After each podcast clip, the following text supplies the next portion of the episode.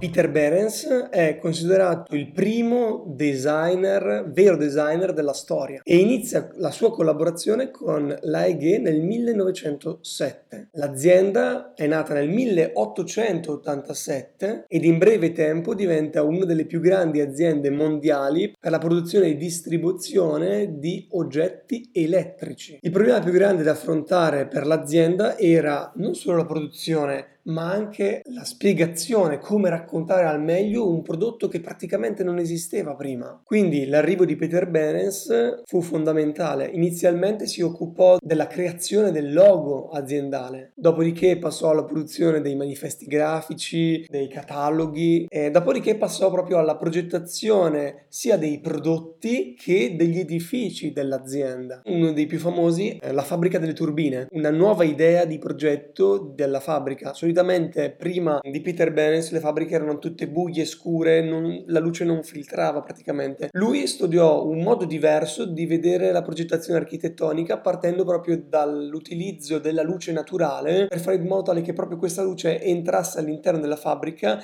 e si sfruttasse questa energia naturale. Behrens divenne il cosiddetto art director dell'azienda e la sua idea di progettazione era basata sulla semplificazione del prodotto e sulla variazione ad esempio, se io creo una pentola, ha una forma standard e ha dei manici. Se io i manici li creo in maniera standard e sostituibili, quindi sostituibili con altri modelli, io ho la forma, il prodotto che rimane sempre quello, ma vado a cambiare ad esempio i manici, cambiando completamente la forma finale del prodotto. E in questo modo ho la possibilità di avere più prodotti utilizzando delle forme standard e riutilizzabili. Possiamo anche cambiare colore, quindi abbiamo una gamma diversa di prodotti che possiamo mostrare sul mercato. Il designer si ritrova a disegnare elettrodomestici come ventilatori, lampade, strumenti medici e in Germania nel 1891 lo Stato tedesco impone di creare dei carter attorno agli strumenti elettrici. Questo dà la possibilità proprio di creare forme diverse, nuove, per riuscire a superare questa legge. Tra il 1907 e il 1911 dallo studio Behrens passano architetti e designer molto importanti nella storia, tra cui Walter Gropius, Mies van der Rohe, Le Corbusier, persone che poi hanno davvero fatto la storia del design dell'architettura. La Higuera rappresenta ancora oggi un salto evolutivo incredibile ed è ancora presente sul mercato e fa lo stesso tipo di lavoro. E basta, se vi è piaciuto questo video lasciate un like o se volete continuare a seguire i miei corsi di storia del design